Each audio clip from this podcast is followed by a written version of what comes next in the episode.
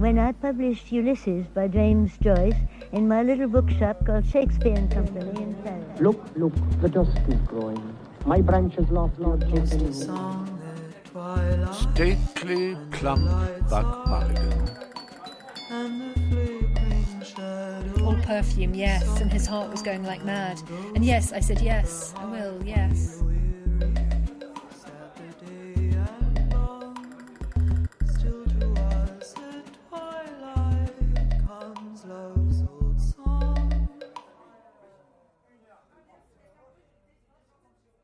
Hello, I'm Adam Biles, Literary Director here at Shakespeare and Company, and today I'm joined by jazz musician and dear friend of the bookshop, Alex Fryman.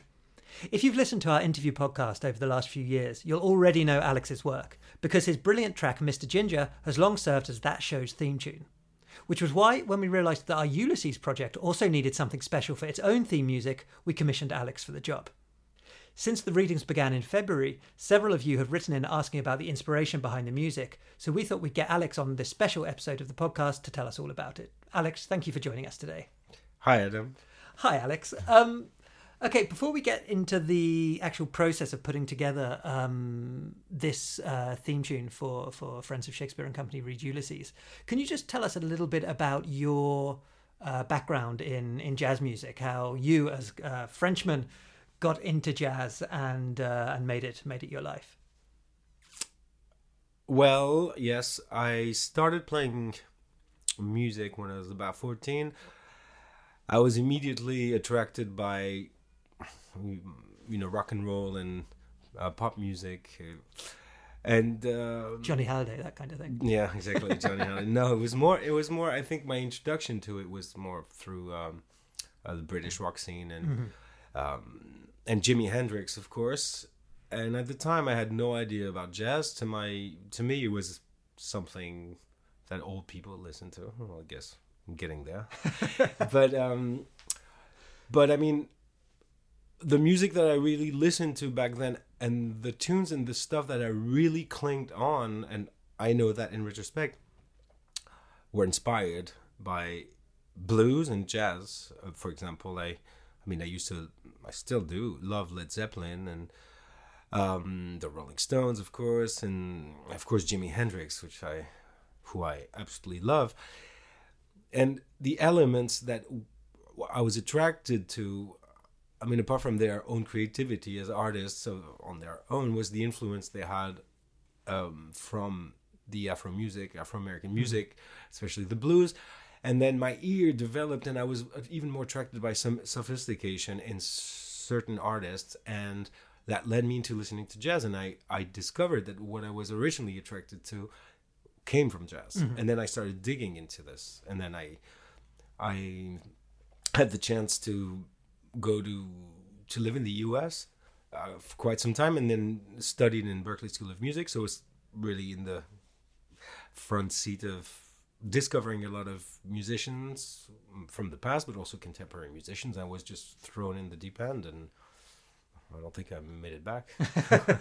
And so for listeners who may not have heard Play It Gentle, your album, which I should say is available to buy or stream pretty much everywhere, do you play in a certain tradition of jazz? Yeah. For that particular record, so I'm preparing a new one right now, because this record was done in 2017, so it's been some time. For that particular record, I really had in mind a certain sound of the jazz from the 1960s, which is a very high period for jazz, that was also in favor of a certain element of the blues music, which is, I've always been attracted to the sound of the blues, whether on the guitar or singing or just the overall mood.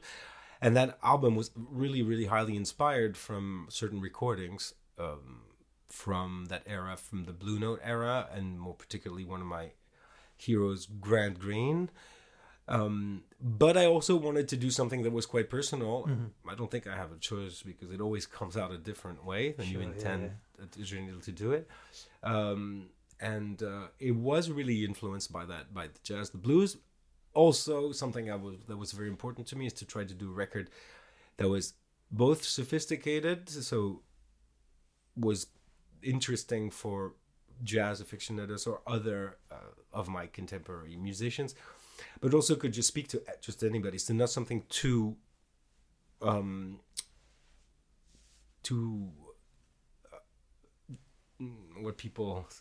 what people kind of criticize, people who don't really usually listen to jazz criticize about jazz, something that they would not listen to. They would say, oh, it was nice because your friend or something like that, but they wouldn't actually listen to it. That was an important part. And as the kind of the representative here of just about anybody as I am or something. We've talked a lot about how I'm pretty stupid about music. I can say straight out it's an incredibly listenable album and sort of more accessible than I found a lot of jazz records over the years. This, for some reason, for me who have listened and love so many records, and not just in jazz but also in contemporary music, classical music, or any pop music, or I listen to a lot of things, but something for me just personally is to play music for a lot of people, that can be enjoyed by a lot of people, and that's what makes me happy playing music also. So when I came to you with this idea for a theme tune for Ulysses, I came to you with an idea, and this was something I realized was maybe I was kind of handcuffing you a little bit with this.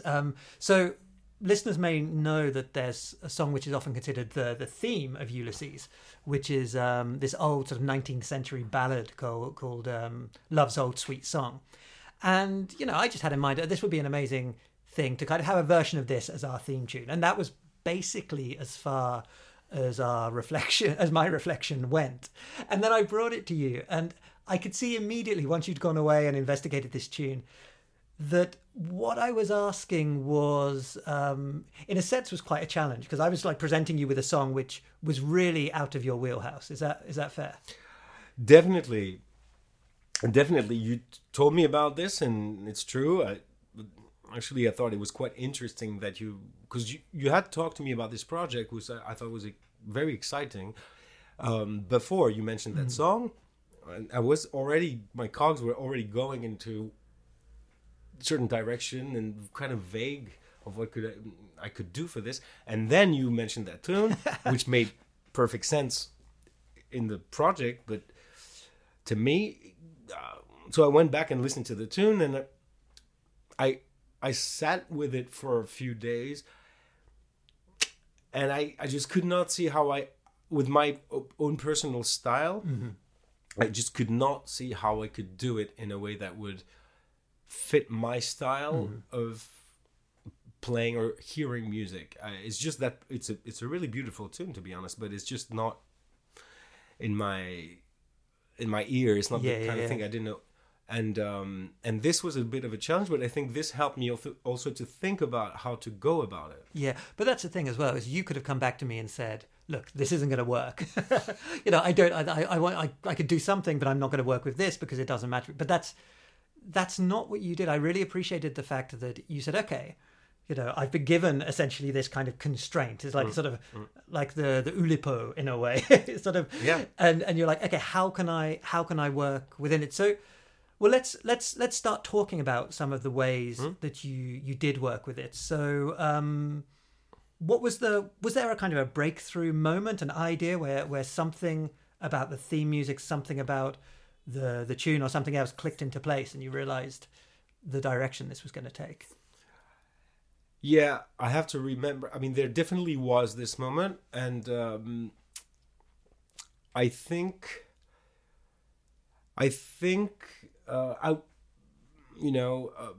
like to hang out in busy places, to read, or just on my own or with friends, and bars and cafes, and something is atmosphere I like, and look at people and hear people, and it helps me sometimes to think the noise around, And I think I was either walking to a place like this or in a place like this, and I was thinking of the tune, and I think I decided to do a little bit of research on Joyce. I've known James Joyce, but I was not a specialist of who he was, his work. I had read James Joyce, at least in part, and enjoyed him, but he, in my mind, he was one writer that was extraordinary amongst other writers that I really love. So I did a little bit of research on it. And of course, I knew he was connected to Shakespeare and Company, so I did a little bit of research in that direction. And I thought, okay, how can I do something that is sounds of today with something that has been done in 1922, and your imposed figure, and how can I use this tune? Of course, I really thought about how I could arrange it, that tune first, but then it came to a stop. I did not pursue it. I was like, I don't think I can do it. So yeah. I was trying to think about that element, also about the tune and the whole project. But the tune led me to that idea, is that I was really also in a personal reflection of where I'm taking my music these days. And because you mentioned that you've asked me that question about the Play It Gentle, which was inspired greatly by the 1960s, which I can't help it. It's part of my system, my earring system. But I think at that point I was also in a reflection of, okay, I've done that, but I'm doing something else now and trying to formulate it. And for me, it's a necessity to bring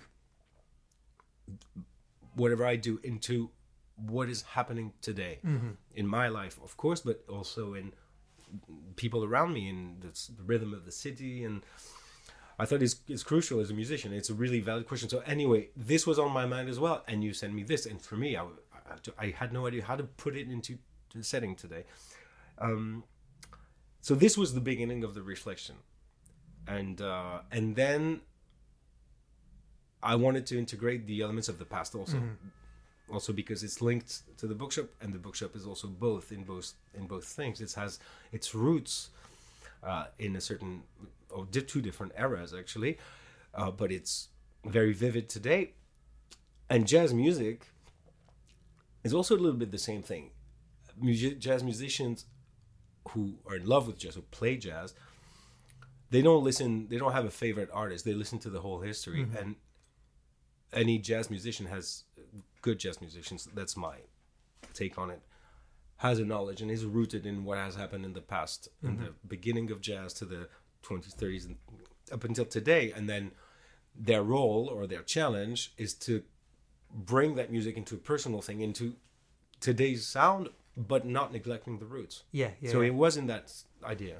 I think there's a lot really interesting in what you said. I want to come back to this idea of when you mentioned the rhythms of the city and the two different epochs, because I remember we had this conversation, and it was then that I realized you were going to do something quite special with this, because Ulysses, of course, is a book of a city. I mean, it takes place in public in Dublin. It takes place in the streets. It takes place in the bars. It takes place in the waiting rooms of the maternity hospitals. It takes place in when there's always a hubbub. There's always a background noise. And when you came originally with this idea of, like you said, oh, maybe I'm going to use something from a cafe, a kind of Parisian cafe noise, that struck me as exactly the perfect kind of bringing together of, you know, the private experience of reading and the public experience of being in the city, the two cities involved in not only this project but also the writing of the book, which is Paris and which is Dublin. And the two different epochs as well that we're working with, sort of like 100 years apart. You know, this is something, in a sense, these movements of the city, these noises of the city, are something which has been relatively consistent, you know, since that time. So as soon as you came to me with these ideas, it suddenly made a lot of sense. Yeah, I'm just thinking that, I mean, the 20s was obviously a very vibrant era, and it is not the beginning of jazz, because jazz began before, but it is also one of the very turning point into jazz music, which happens to be also the date of the publication of Ulysses. And I imagine that in more than one city, there was a some kind of creative movement, and it was a very probably very vivid time in different cities as we call them today. Maybe it was also the beginning of the modern style city, like the premise of what it was with entertainment and workers and cafes and mass media. Exactly. So it's really, maybe, I don't know. I mean, from what I know, I've read and what I imagine, it was also the beginning of the cities, how we imagine them today. I mean, this turning point, which was interesting. So I'm interested to know, as a kind of composer, when you are composing a song for example, one of your albums, and when you're getting a commission to write theme music, is there a fundamentally different approach to the two pieces of work? That's a great question, Adam. I was thinking a lot about that. Yes, there is one. And I did not, you reminded me that I wanted to say about that. I did not want to approach this in the same way I approach some of my personal writing, which involves a lot of time a melody or a specific rhythm or a chord progression or a certain atmosphere that I will try to create a tune around. For the tune to exist, when you're writing in that direction, you need to understand and try to write a certain form. So musicians can play the form, understand the form, of course, notes. And it's fiddling around either with your vocals, with your guitar, a melody on the guitar, or a certain rhythm, a certain bass line, putting it into the framework of something that is functional and is playable by a bunch of musicians, because I play with musicians, not just on my own, so they can understand your music and perform it. There's a beginning and an intensity in the middle of the tune. I didn't want to approach it this way, that particular thing, because for me it was an opportunity to, instead of having to deal with notes and specific rhythms, it had to do more with an atmosphere and something that is closer to maybe an experience you go when you go see a contemporary exhibit, when they use sound as well.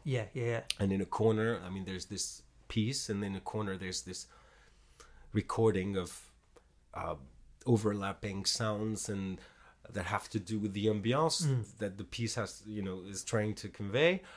Plus, also something I really like is I really love listening to the radio, and I always liked, I mean, not all of them, but some of them were really great. The atmosphere that the radio, the sound design that they put at the beginning of a certain show, and some of them are absolutely fantastic. And I wanted to evoke something like that. So it did not happen like this. I did some research. I imagined what it should feel like in my mind. And I was researching because it's something that was going to be read, and a literary, amazing literary piece. I wanted the voice to have a strong part in it. You put me in mind of something, actually. Funnily enough, a conversation I was having with our mutual friend Sylvia Whitman the other day about how certain theme tunes prepare you so perfectly for what is to come. So we were talking about the theme tune to the podcast Talking Politics, or we also mentioned to the TV show Succession or Game of Thrones, where it's not just a way to say, oh, the show is starting. It's a way to kind of sink you into the atmosphere of the work. And I think this piece does that so well. So let's take a look at some of the specific elements. So you've kind of essentially deconstructed it for us today. Correct. So which would be the first element that we should take a listen to? I think it should be the tune, Flora's Voice, because that's how it all began. Okay, so let's listen, and then we'll say who exactly Flora is. Right. Though the heart be weary, sad the day and long, still to us at twilight comes love's old song. Okay, so firstly, it's incredibly kind of haunting performance of the song. And anybody who's now gone away and listened to original recordings will know that it's a completely new take on those lyrics. So can you tell us a little bit about, well, firstly, who that is singing and how that became part of this work? Yeah. Of course. So this is Flora Hibbert, who is also, I know, working as part of Shakespeare and Company's team. I've met many times. She's a good friend, and she's a very, very, very talented musician, singer, songwriter, lyricist. She's got a couple of books of her lyrics out, and she's working on her new project as well. And I thought about her because, well, first of all, she's part of the Shakespeare and Company team, which I thought it's an important thing also to include a lot of people, but include people in the project is, first of all, something that I find quite beautiful for just giving them ideas, feeding off their own input. I'm very in favor of that way of doing things in general. But when you asked me to do the tune, and I know I could not sing it, mm-hmm. and I didn't know how to arrange it in a modern, I mean, something came to my mind Flora practiced many times outside of the bookshop with her guitar. Sometimes she was with someone else, sometimes on her own, years ago. And you know, I just had her voice in my head because she was singing in front of the bookshop, and mm-hmm. it was part of a noise, part of so many other things happening on the street, in the shop. And this voice was just part of the ambiance, but I've always thought she had a beautiful, very personal way of singing.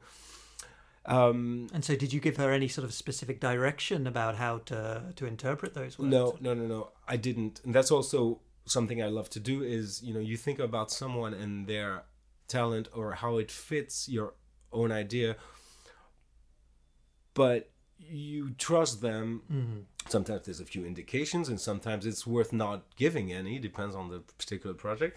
But you trust, if you choose well, they will do something that will not only fit, but just enhance everything. Sometimes, my own philosophy about life and about projects is that sometimes when you give someone too many guidelines, they feel stifled, mm-hmm. and I don't think it comes out naturally. And I thought it would be just great, so I just send her a message, because and I asked her, could you do this for me? It's for a project, and I thought it'd be great. I didn't tell her much about it, and she, can you do just two versions, one just a cappella, because obviously at the time I didn't have a perfectly clear idea of what it was going to be like, and one accompanied by your guitar. And she just sent it to me as she did this brief recording in a home studio, and she sent it to me over the internet, and then I just did the rest. Incredible. Okay, and so which would be the next element that sort of we should listen to sort of build our song? I had this idea of including the bar, like a bar. I recorded one night. I was out on the bar by myself, reading and just actually doing some research on the. It was that night. I think it was that night. It all came together. I was doing some research in the bar, and I had in mind this noisy environment where people just exchange ideas, and it's just this noisy thing where you can be, like you said, you can be reading, so you can have something that's quite inward and in your own. Kind of intimacy, and then but you're outside and there are all these people talking about all these different subjects, and I like that noise. And little I know about James Joyce, I knew he was pretty fond of bars. And composed quite a lot of Ulysses in cafes, in fact. There you go. And I thought it was just a good environment a good atmosphere for the bass. Mm-hmm. Of such a piece, because including a lot of people exchanging ideas in a public place, and also the element of reading, like you said. I should just say also, a lot of our listeners probably heard you say I was in a bar doing research, and they probably envied the life of a jazz musician. Well, it's got its ups and downs, I will say that. So we've got Flora's voice, we've got the bar tune. What came next? As I was doing research, I went and listened to Sylvia Beach, one of Sylvia Beach's interview, which I found. I didn't even know that interview existed, but I stumbled on it, and I thought she was. I mean, obviously, it started to come together at that point, like me wanting to put different voices together in a certain atmosphere. But I was really struck by her voice. I mean, I had heard it before, but I was so struck, and I was looking for a piece that was relevant to the project. Let's just have a listen to that voice. When I published Ulysses by James Joyce in my little bookshop called Shakespeare and Company in Paris. Yeah, so I mean, that piece was just almost meant to be in there, you know, because it was combining everything, like combining the her inspiration and her encounter with Joyce and the way she speaks. I mean, for those of you who will be interested and go listen to the interview, it's an amazing interview, and she's fascinating anyway. But also talking about Shakespeare and Company, the transmission, because it's all about transmission. It's the Shakespeare and Company from the 1920s transmitted to the Shakespeare and Company in the 1950s. I put that in 2020, celebrating the 100 years of Ulysses, and here we are doing that. So I thought it was important to include that. So people might be thinking now, okay, so you've got a voice, you've got a singer, you've got Sylvia Beach, you've got the sounds of a bar. Mm. Where are the instruments, man? Like, what? Are you telling us that they came after all of this? Yeah, it did. It did come after all of this. That was the nostalgic moment in the putting together at that bar that night. This was a nostalgic moment, listening to a lot of elements except Flora's voice, but the tune from another era, Sylvia Beach, James Joyce's voice. But then I wanted to put it into a modern setting, and I had an idea in mind of a beat and of a bass line that I sort of was inspired by, I'd say, music that I really enjoy, which inspired by Afrobeat music. Okay. So let's have a listen to the beat and the bass, one after the other? The bass first. The bass first. This came to me, yeah.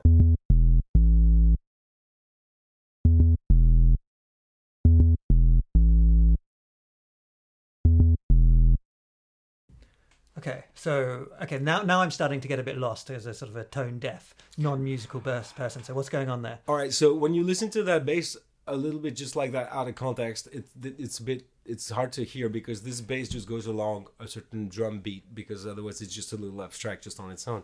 But at this point, I'd like to say that when I then, after this was born, so this is where, in my mind, I had the concept and I had decided to use these excerpts and Flora's voice. And then I called my good friend Adrian Chicot, who I've played with years, who's a fantastic composer and piano player of its own, and dear friend of mine, and who's quite good at producing and in the studio. And we've worked together before on this type of just him and I in a studio, and something we enjoy doing together. And I asked him to work with me on it. And these are the elements plus the idea I came with in that session. Yeah. That's it. And I knew it had all to be simmered in a pot and for it to make a dish, because I only had the ingredients at that point, except the concept. So I went to him and he played that bass line. I sang it to him and he played it. And then we worked on the beat. And he was a big part in the drum part, creating the beat around it. From different sounds and imagining what beat would go with that bass line. So let's hear the beat.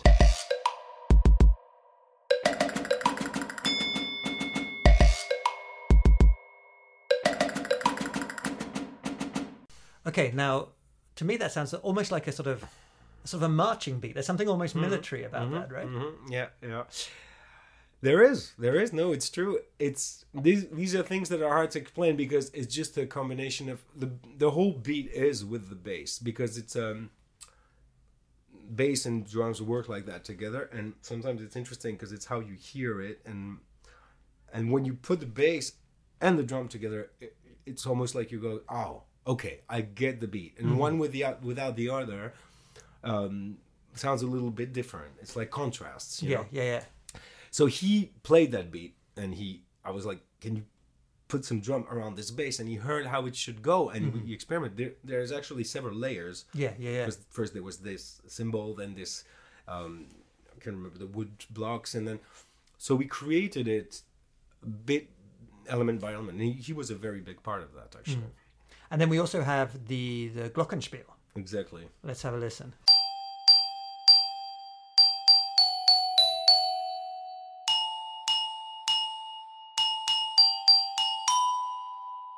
Now, I recognise that. Yeah. And it's funny, but it was only in listening to the different elements when you sent them to me that I realized what you'd done, that how you sort of, you had integrated this tune that I first came to you with into something much more contemporary sounding and much more you. Yeah, that's an idea I had whilst we were doing it, when we were listening to Flora's singing and deciding on which bit we were going to use, mm-hmm.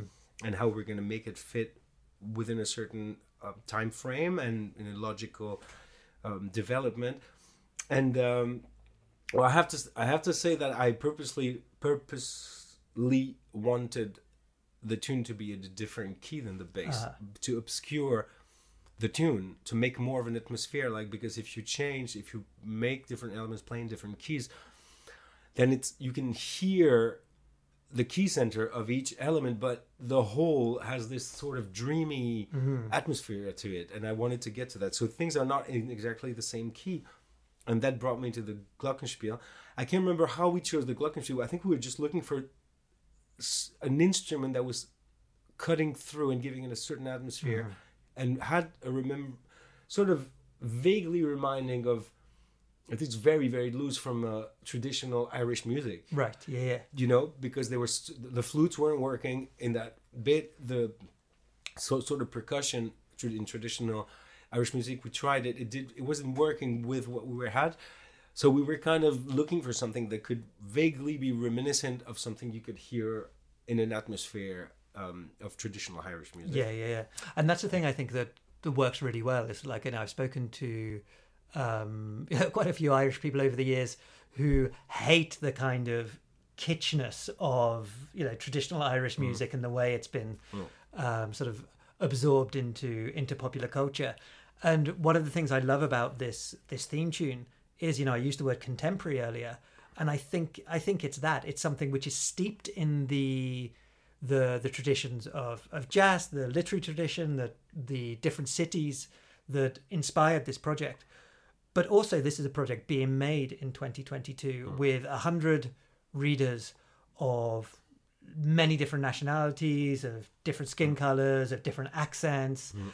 And it would have been such a shame if the theme tune had made it sound out of date and kitsch. And the thing I think works so well is that it sounds both, yeah, resolutely contemporary, but also, in a sense, kind of standing on the shoulders of tradition and history in a way. That's great. I mean, if that's the idea that comes through, it's great, because that's how I imagined it. I mean, I tried to go about it also because this is a different era we're in, and we're a bit lost in it. We don't really know what their new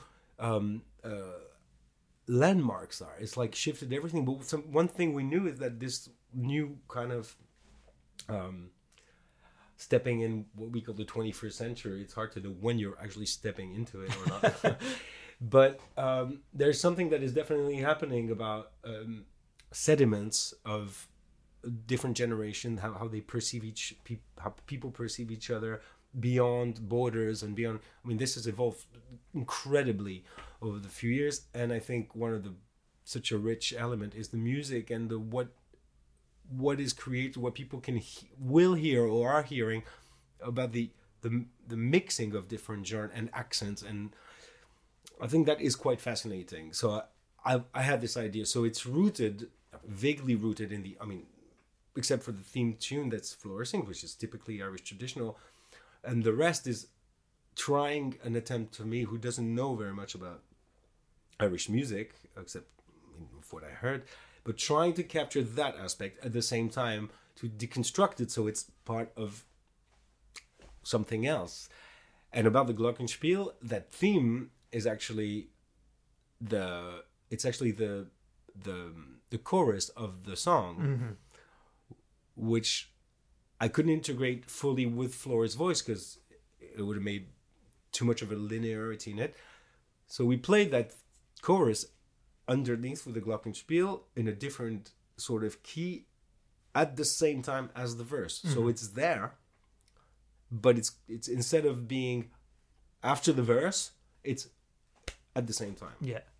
Alex, this has been absolutely fascinating. Thank you for joining us today. Sure. Obviously, I'll put links to your album in the show notes so people can listen to it. Do you have a website where people can find out when you're playing, when you're gigging around Paris? Right now, most of my advertisement, my gigs, Adam, is simply on Instagram. Okay. So follow Alex on Instagram. The link to that is in the show notes, or I believe it's at Alex Guitar Fryman. It's Alex at alex.guitarfryman. Okay. The dot is just, it's a musical. It's a little stop. It's a little snobbery of mine. Alex, this has been great. Thank you so much for joining us. Thanks, Adam.